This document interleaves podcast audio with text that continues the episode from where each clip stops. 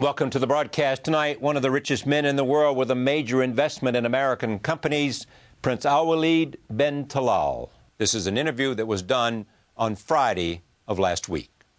Politically, economically, financially, you know, the crisis that you're in right now, you know, you're in a mess. You are in a mess in the United States. I have to be honest with you because I love the United States. I admire the United States. When you have the United States... And you're heavily invested here. Yes, sir.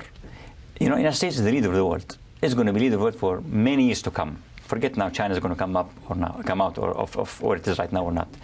You know, uh, but you're down. I mean, Down means what? I'll tell you. When you have a country that has 14 trillion dollars of uh, cumulative debt Right. and its GDP around 14 billion, and both competing, who's going to grow faster? That's not good. Debt or GDP. Yes, and when you have this annual budget deficits of a trillion dollars going for the foreseeable future, this is unacceptable.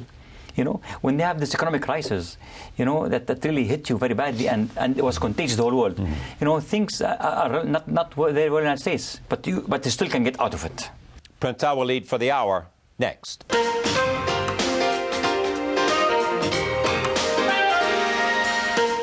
From our studios in New York City, this is Charlie Rose.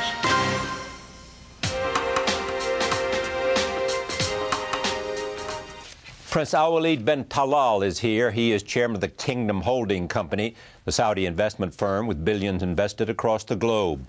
Forbes ranks him as one of the world's 25 wealthiest people. Time magazine once dubbed him the Arabian Warren Buffett. His firm has major stakes in banks, real estate, hotels, and media companies. His largest investment is in Citigroup, the embattled bank, where he is the largest shareholder. The economic crisis has taken a toll on his holdings. He recently injected nearly $600 million of his personal wealth into his firm after a year of steep losses. His interests are not confined to business. King Abdullah of Saudi Arabia is his uncle, and he is a member of the royal family. I am pleased to have him here in the studio this time for a conversation about him and his investments and how he sees the world. Welcome. It's a pleasure to be with you, Charlie Rose, again. My pleasure. Uh, first, how you see the global economic recovery from where you look at it uh, in Saudi Arabia and around the world. Yeah, well, uh, the world economy is just beginning to come out of uh, a world crisis, almost catastrophic, that began uh, sometime in uh, the summer of 2007. Uh, this crisis was, is unmatched, and they, they compare it to 1929. I believe this, this, this crisis could have been worse if the government did not have this concerted effort that helped us stabilize the situation somehow.